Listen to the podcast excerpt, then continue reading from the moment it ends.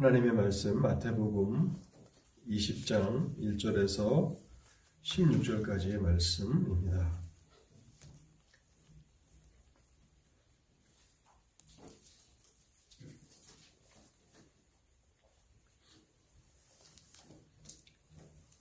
마태복음 20장 1절에서 16절까지를 제가 읽도록 하겠습니다.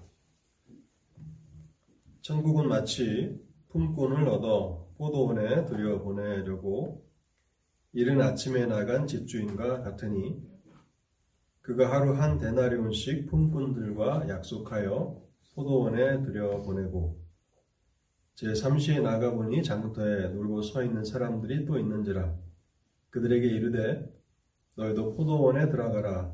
내가 너희에게 상당하게 주리라 하니 그들이 가고 제6시와 제9시에 또 나가 그와 같이 하고 제11시에도 나가보니 서 있는 사람들이 또 있는지라 이르되 너희는 어찌하여 종일토록 놀고 여기 서 있느냐? 이르되 우리를 품꾼으로 쓰는 이가 없음이니이다. 이르되 너희도 포도원에 들어가라 하니라. 저물매 포도원 주인이 청지기에게 이르되 품꾼들을 불러 나중 온 자로부터 시작하여 먼저 온 자까지 싹스를 주라 하니 제 11시에 온 자들이 와서 한 데나리온씩 받건을 먼저 온 자들이 와서 더 받을 줄 알았더니 그들도 한 데나리온씩 받은지라.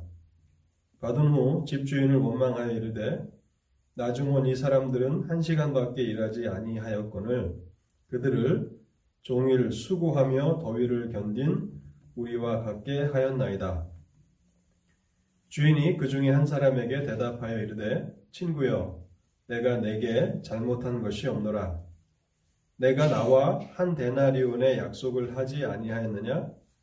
내 것이나 가지고 가라. 나중 온 이 사람에게 너와 같이 주는 것이 내 뜻이니라. 내 것을 가지고 내 뜻대로 할 것이 아니냐? 내가 선함으로 내가 악하게 보느냐? 이와 같이 나중된 자로서 먼저 되고 먼저 된 자로서 나중되리라. 아멘. 설교를 위해서 잠시 먼저 기도하도록 하겠습니다. 자비로우신 하나님 아버지, 오늘도 저희들이 말씀 앞에 섰습니다. 하나님의 말씀이 저희 가운데 온전하게 들려지게 하옵소서. 말씀을 듣는 사랑하는 성도들의 마음을 열어주시고 또 길을 열어 주시옵소서. 마음에 세상 근심과 또 염려들이 가득하다면 성령께서 다 제거하여 주셔서 고요하고 잠잠한 가운데서 하나님의 말씀을 듣게 하시고 또 들은 말씀을 이해하게 하옵소서. 하나님 그렇게 하실 때에 하나님의 말씀이 선포될 뿐만 아니라 선포된 말씀이 성도들의 삶 가운데 열매로 맺혀나게 하옵소서. 하나님 또 단에선 부족한 종을 불쌍히 여겨 주옵소서. 하나님의 성령의 도우심이 없이는 이 일을 온전히 감당할 수 없겠사오니 성령께서 함께하여 주셔서 하나님의 기뻐하시는 진리만이 증거되도록 이 시간을 축복하여 주시옵소서. 이 시간에 하나님의 자비하심을 기대하오며 이 모든 말씀 우리 주님 예수 그리스도의 이름으로 기도하옵나이다. 아멘. 오늘 본문 말씀은 천국에 대한 비유입니다. 누가 어떻게 천국에 들어갈 수 있는지를 설명해 주시는 그런 말씀입니다. 1절은 이렇게 시작합니다. 천국은 마치 품꾼을 얻어 포도원에 들어 보내려고 이른 아침에 나간 집주인과 같으니 우리 주님께서는 본 비유를 통해서 천국에 대해서 가르쳐 주시기를 원하시는 것입니다. 특별히 천국의 원리가 무엇인가? 하나님께서 천국을 다스리시는 원리가 무엇인가를 이 비유를 통해서 설명해 주시기를 원하시는 것입니다. 그래서 저는 오늘 이 마태복음 20장 이 본문을 중심으로 부르심의 은혜라고 하는 제목으로 하나님의 말씀을 증거하도록 하겠습니다. 먼저 우리는 이 비유를 통해서 하나님의 주권적인 부르심에 대해서 생각합니다. 천국에 들어가기 위해서는 하나님의 부르심이 있어야 합니다. 누구를 언제 부르실지를 결정하시는 분은 하나님이십니다. 그래서 천국 백성된 사람들은 누구나가 하나님의 이 부르심을 받은 사람들입니다. 비유에 보면 포도원 주인은 이른 아침부터 장터에 나갑니다. 포도원에서 일할 일꾼들을 고용하기 위해서 이른 아침부터 나가서 하루에 한 데나리온씩을 약속하고 포도원에 들어가서 일하라고 부릅니다.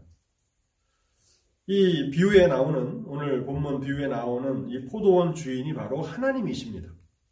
하나님께서 포도원에서 일할 자들을 부르신다는 것입니다. 사람들을 부르셔서 하나님의 포도원에서 일하는 일꾼들로 만드시는 일에 있어서 하나님이 얼마나 큰 열정을 가지고 계신지를 우리는 볼 수 있습니다. 이른 아침에 나가셔서 일꾼들을 고용하신다는 것입니다. 그뿐만 아니라 제 3시에도 나가시고 제 6시에도 나가시고 제 9시와 제 11시에도 나가셔서 일꾼들을 부르십니다.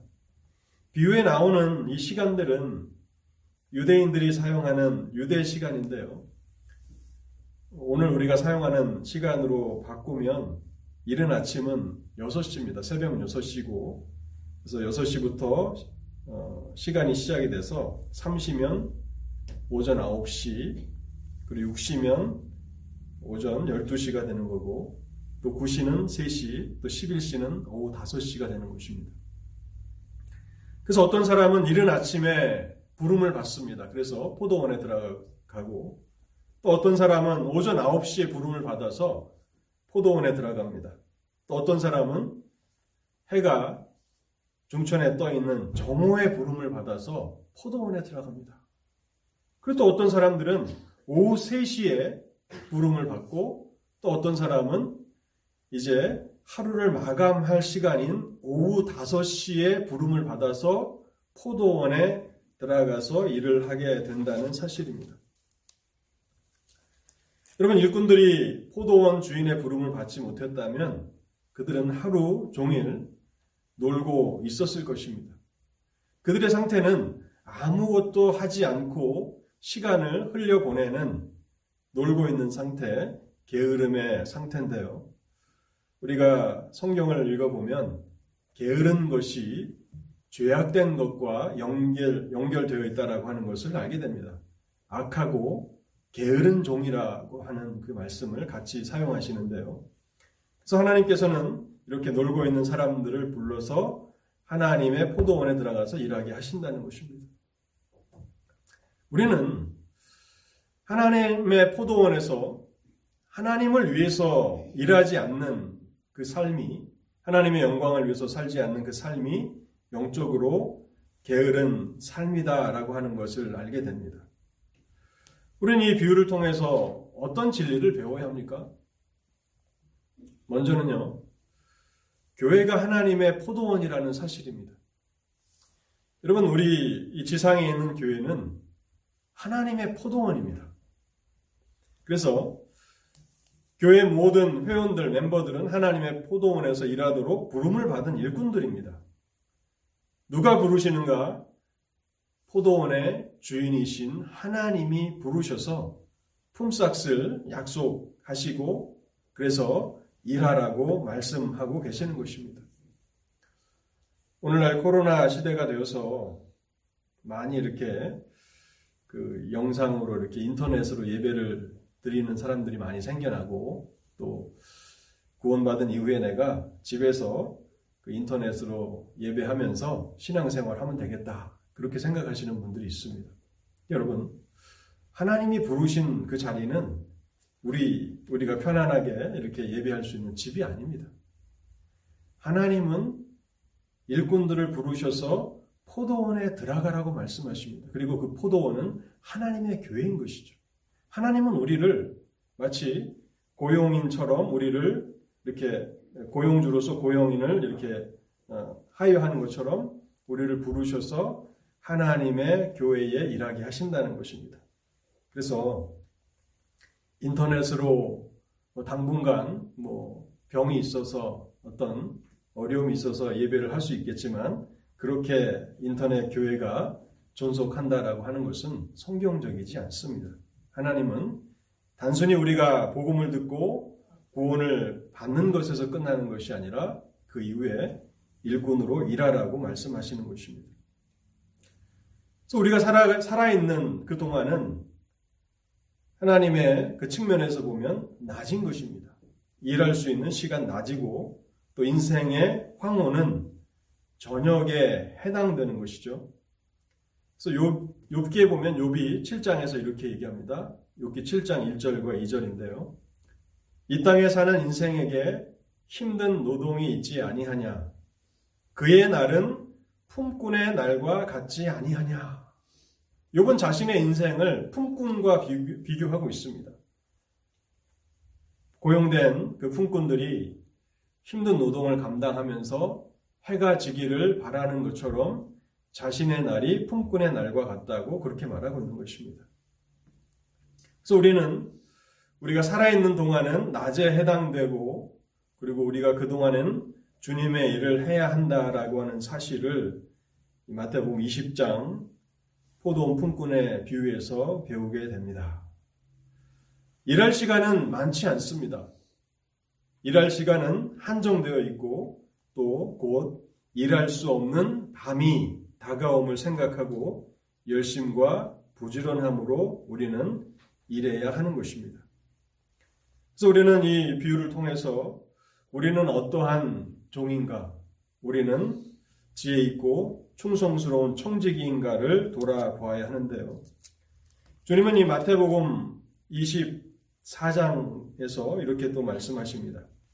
24장 44절과 45절인데요.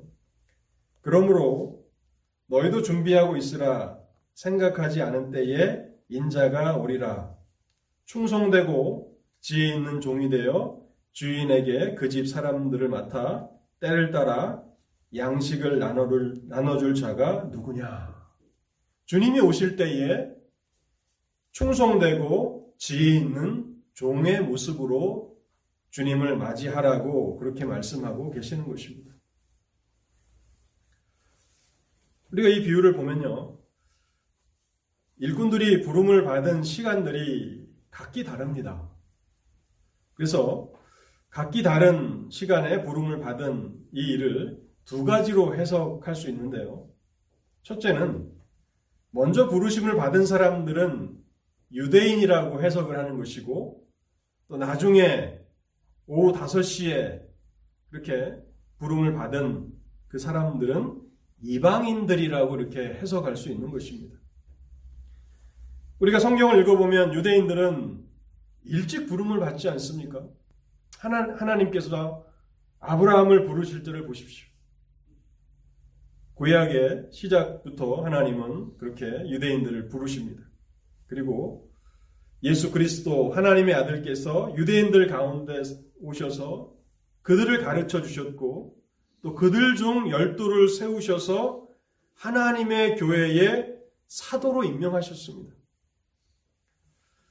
그러나 이 복음은 유대인들에게만 전파되는 것이 아니었죠. 하나님의 이 부르심은, 복음을 통한 하나님의 이 부르심은 이방인들에게도 임하게 됩니다. 그리스도께서 오셔서 십자가에서 대속의 죽음을 죽으시고 부활하신 이후에 이제 복음이 이방인들에게 전파되기 시작하는데 마지막 제11시와 같은 그때의 부름을 받은 이 이방인들이 유대인들과 동일한 특권을 누리도록 하나님께서 그렇게 자비를 베푸십니다.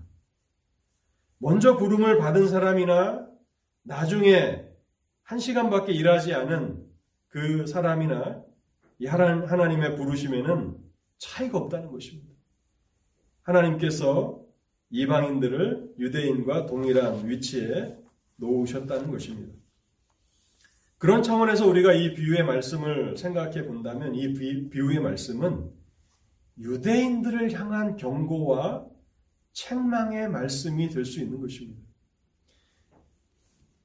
본문으로 돌아가서요. 본문 10절에서 12절을 제가 읽어보도록 하겠습니다. 먼저 온 자들이 와서 더 받을 줄 알았더니 그들도 한 데나리온씩을 받은지라 받은 후 집주인을 원망하여 이르되 나중 온이 사람들은 한 시간밖에 일하지 아니하였거늘 그들을 종일 수고하며 더위를 견딘 우리와 같게 하였나이다. 왜 하나님께서는 이방인들을 우리와 같은 지위에 놓으시는가라고 불평하고 하나님을 원망할 수 있다는 것입니다. 특별히 이 비유가 나오기 바로 전 마태복음 19장에 보면요. 베드로도 그러한 마음의 경향을 나타냈는데요. 마태복음 19장 27절 말씀입니다. 이에 베드로가 대답하여 이르되 보소서 우리가 모든 것을 버리고 주를 따라 싸운즉 그런즉 우리가 무엇을 얻으리까? 우리는 이렇게 모든 것을 다 버리고 주를 따르지 않았습니까? 이렇게 헌신하고 이렇게 충성된 일을 감당하지 않았습니까? 그러니 맨 마지막에 와서 이제 작업을 종료할 시간이 한 시간밖에 남지 않은 그때 나와서 조금 일한 사람들과 우리를 같은 그런 레벨로 두신다면 이것은 적당하지 않습니다. 그것은 합당하지 않습니다 라고 하는 그러한 마음이 일찍 부름을 받은 유대인들에게 있었다는 것입니다. 자신들은 일찍 부름을 받은 사람으로서 더 오랫동안 특권을 누린 것에 대해서 감사하기보다는 오히려 나중에 부름을 받은 사람들과 자신이 동일한 그런 위치에 있다는 것에 대해서 시기하고 질투하는 마음을 갖게 되기 쉽다는 것입니다. 그래서 그들을 향한 경고의 말씀일 수 있다는 것입니다. 이 부르심의 주체는 하나님이시고 하나님이 주권적으로 부르시는 것입니다. 누구를 언제 부르실지를 정하시는 분은 하나님이십니다. 그래서 비유에 보면 부름을 받은 그 시간이 다르다라고 하는 것을 이렇게 유대인과 이방인의 차원에서 생각해 볼 수 있고요. 또 이것을 두 번째 이렇게 해석해 볼 수 있습니다. 세례 요한이나 디모데와 같이 어린 나이에 부름을 받는 사람들도 있다는 것입니다. 세례 요한은 태중에서부터 어머니의 태중에서부터 하나님의 부르심을 받아서 성령의 충만함을 경험하지 않았습니까? 그런 사람도 있다는 것입니다. 그러나 또 어떤 사람들은 청년의 때에 부름을 받기도 하고 또 어떤 사람은 중년이 훨씬 지난 그런 노년의 때에 부름을 받기도 합니다. 대표적인 사람이 니고데모라고 할 수 있습니다. 니고데모는 유대인의 선생으로서 나이가 많, 은 중년이 훨씬 지난 그런 어, 랍비였던 것으로 보이죠. 그런데 그가 부름을 받고 그가 거듭나지 않습니까? 그래서 우리는 하나님께서 이 일을 행하시는 데 있어서 모든 주권을 가지고 계시다는 사실입니다. 누구를 부르실지 또 누구를 언제 부르실지를 결정하시는 분은 하나님이십니다. 그래서 우리가 누군가의 구원을 위해서 기도하고 있다면 우리는 하나님의 때까지 인내로서 기다려야 한다는 것입니다. 모든 사람들을 어린 시절에 부르시는 것은 아닙니다. 또 다 청년 때부터 부름을 받게 하셔서 하나님의 포도원에 들어가서 일하도록 하시는 것도 아니에요. 어떤 사람들은 인생의 황혼 가운데 일할 시간들이 그렇게 많지 않을 때에도 하나님은 부르십니다. 그래서 오후 5시에도 나가셔서 포도원에 들어가서 일하라고 부르시고 동일한 한 데나리온의 보상을 약속하십니다. 그리고 하나님의 은혜의 이 부르심은 참으로 능력이 있습니다. 예레미야 13장 23절에 보면 죄인의 마음의 그 완고함 때문에 그 참 예레미야가 많이 답답해하고 안타까워했는데 예레미야 13장 23절에 보면 이런 말씀이 있습니다. 하나님이 이렇게 말씀하십니다. 구수인이 그 피부를 표범이 그 반점을 변할 수 있느뇨? 할 수 있을진데 악에 익숙한 너희도 선을 행할 수 있으리라. 사람이 어떻게 피부 색깔을 바꿀 수 있습니까? 표범이 어떻게 얼룩무늬 반점을 없앨 수 있습니까? 불가능한 일이죠. 그래서 악에 익숙한 너희가 선을 행한다는 것도 불가능한 것이라고 말씀하는 것입니다. 근데 하나님은 분명히 불가능하다고 말씀하신 그 일을 복음의 부르심을 통해서 하시는 분이시라는 사실입니다. 그래서 우리는 우리가 하나님 앞에 누군가를 위해서 기도하고 있다면 섣불리 우리가 포기하고 그렇게 좌절하고 낭만할 것이 아니라 하나님의 때를 기다리고 인내로서 간구해야 한다는 사실을 우리는 생각해야 하는 것입니다. 영적인 나태함이 습관처럼 굳어진 그런 사람들도 하나님은 부르셔서 하나님의 나라를 위해서 일하게 하시는 분이십니다. 이른 아침에 부름을 받은 사람이든 또 나중에 한 시간밖에 이렇게 일하지 못한 사람이든 차별이 없이 하나님께서 동일한 품삯을 주시는데요. 이것이 바로 천국의 원리입니다. 그렇다면 우리는 이렇게 생각할지도 모릅니다. 하나님의 부르심을 늦게 받아도 일찍 받은 사람과 동일한 그 보상을 받게 된다면 최대한 그 부르심을 지연시키는 것이 지혜로운 것이 아닌가 하는 것입니다. 근데 우리가 착각하지 말아야 할 것이 있는데요. 오후 5시, 제 11시에 부름을 받은 사람들의 말을 잘 들어봐야 합니다. 6절과 7절인데요. 제 11시에도 나가보니 서 있는 사람이 또 있는지라 이르되 너희는 어찌하여 종일토록 놀고 여기 서 있느냐? 포도원 주인이 책망하시지 않습니까? 왜 너희는 아무 일도 하지 않고 하루 종일 서 있느냐? 그때에 이들이 이렇게 대답합니다. 우리를 품꾼으로 쓰는 이가 없음이니이다. 우리를 불러주는 사람이 없었습니다라고 고백하고 있는 것입니다. 그들은 정오에도 부름을 받았고 또 오전 9시에도 부름을 받았지만 그 부름을 거절하고 있다가 오후 5시에야 그 부름에 응한 사람이 아닙니다. 아무도 그들을 부른 적이 없습니다.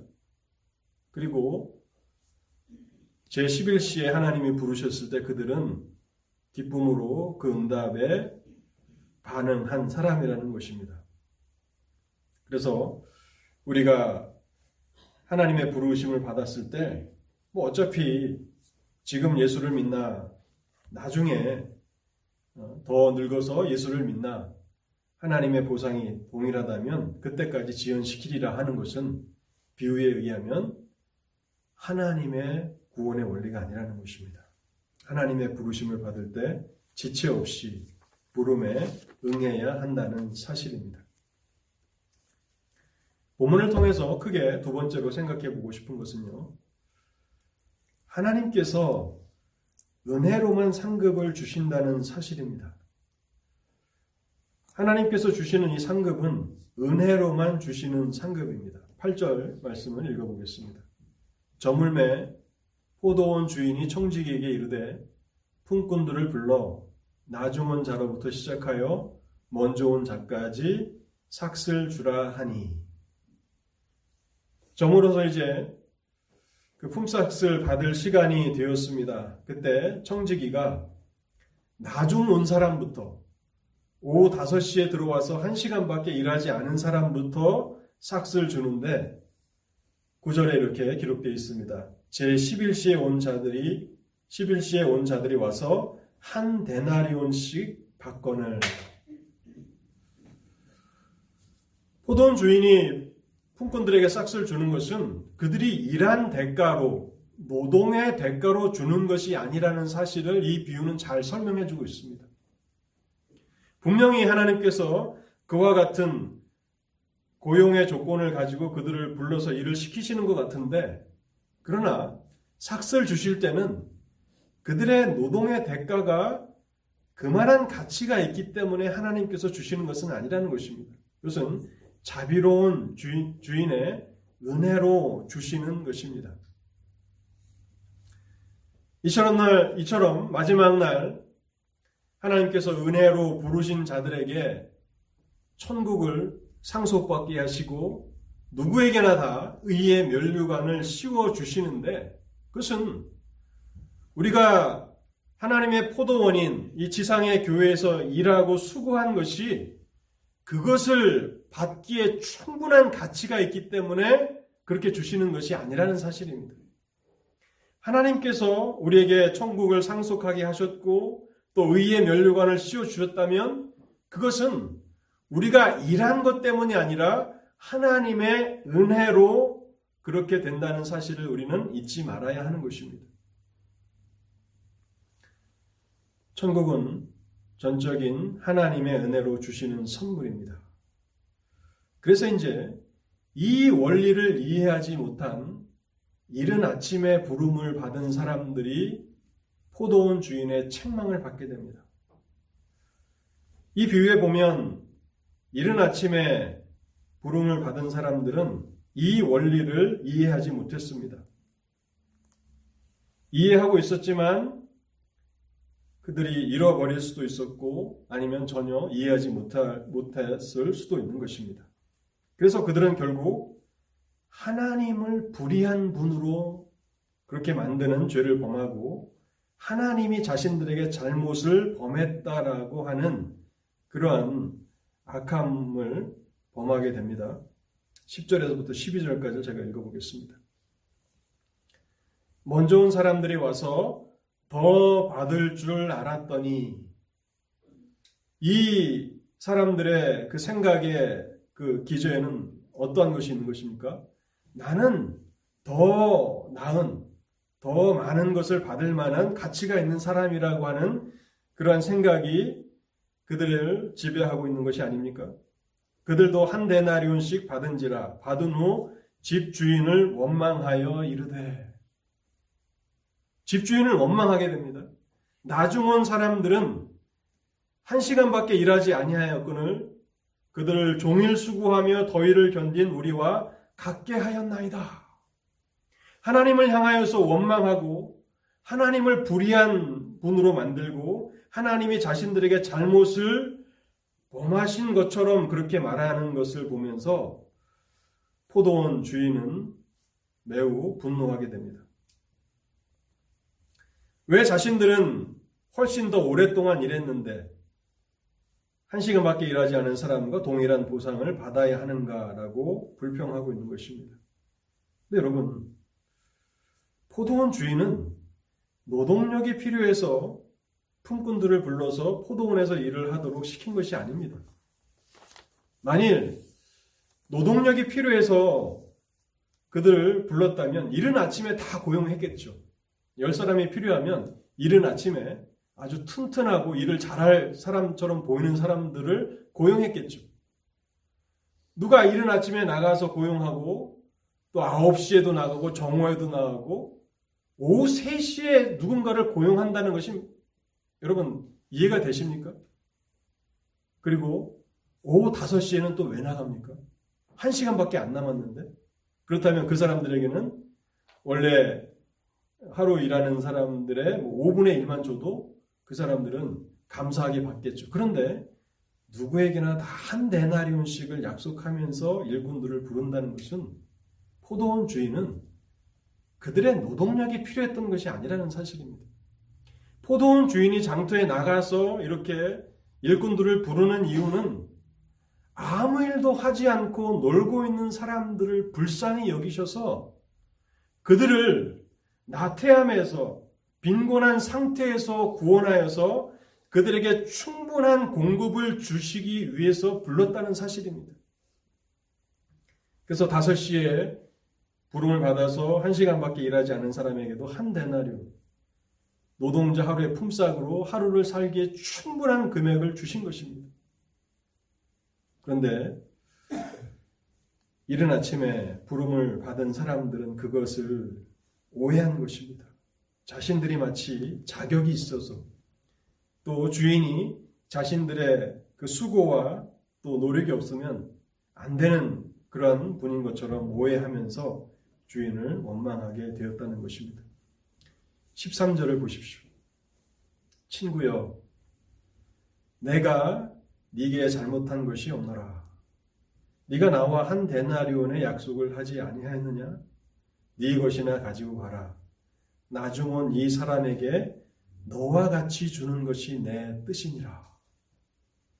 모든 가난하고 궁핍한 사람들에게 충분한 보상을 주시기를 원하시는 것이 하나님의 뜻이라는 것입니다. 그런데 일찍 고용을 받은 사람들은 하나님을 오해한 것입니다. 하나님을 불의한 분으로, 하나님을 잘못을 범한 분으로 그렇게 오해했다는 것입니다. 우리는요, 세상 사람들과 대화를 해 나가다 보면 하나님을 그렇게 원망하는 사람들이 있습니다. 하나님이 무엇인가를 잘못하신 것처럼 자신들에게 잘못을 행하셨고 또 자신에게 엄청난 빚을 지신 것처럼 여러분 우리는 분명히 알아야 합니다. 하나님은 누구에게도 잘못한 것이 없으십니다. 누구에게도 잘못을 범하시지 않는 분이시고 누구에게도 어떤 빚도 지지 않으시는 분이십니다. 그런데 우리가 그렇게 되기가 쉽다는 사실입니다. 오랫동안 신앙생활을 하면서 모태에서부터 신앙생활을 해서 모태신앙이라는 그런 타이틀을 가지고 신앙생활을 하시는 분들도 있잖아요.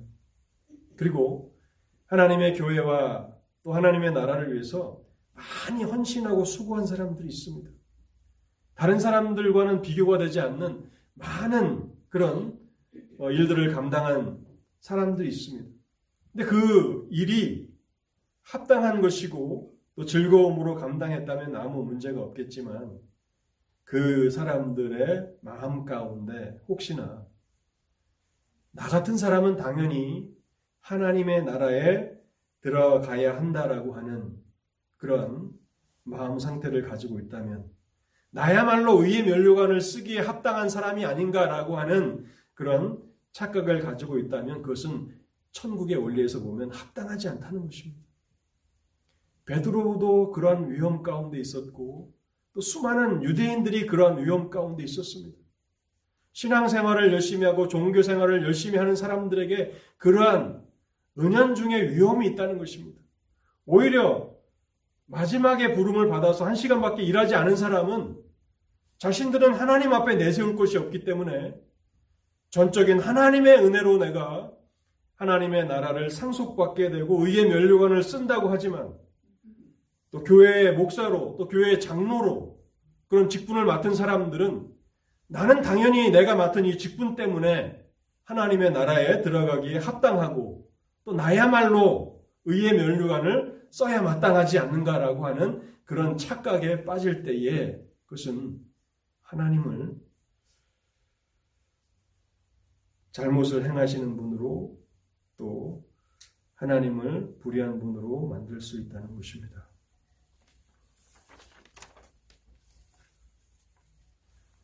하나님께서는 일하지 않는 자들에게도 충분한 보상을 주시는 분이십니다.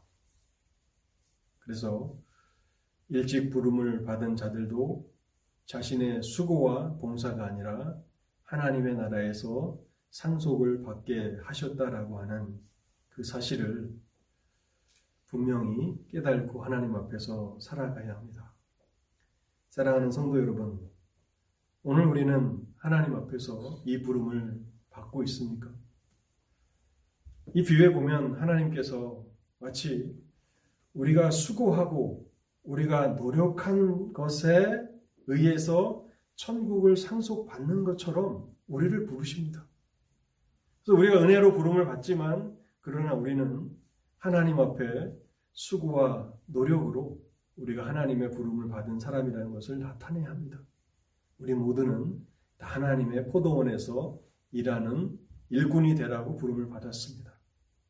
그리고 우리가 그렇게 평생을 일해 왔다 할지라도 하나님께서 우리에게 주시는 그 상급, 보상이 있죠. 동일한 보상을 주십니다. 하나님의 나라를 상속하게 하십니다. 그리고 의의 면류관을 씌워 주십니다. 그런데 이 모든 상급들은 하나님의 은혜로만 되는 것이다. 라고 그렇게 말씀하십니다. 그래서 천국에서는 부족한 자도 없고 또 넘치는 사람도 없이 모두가 다 동일하게 하나님의 은혜를 감사하고 또 그 은혜에 충만한 가운데서 거하는 사람들이라고 말씀하고 있습니다. 우리가 마지막까지 하나님의 은혜로 이렇게 신실하고 지혜로운 종으로서 하나님의 일들을 감당하실 수 있는 저와 여러분 모두가 되셨길 바랍니다. 기도하겠습니다.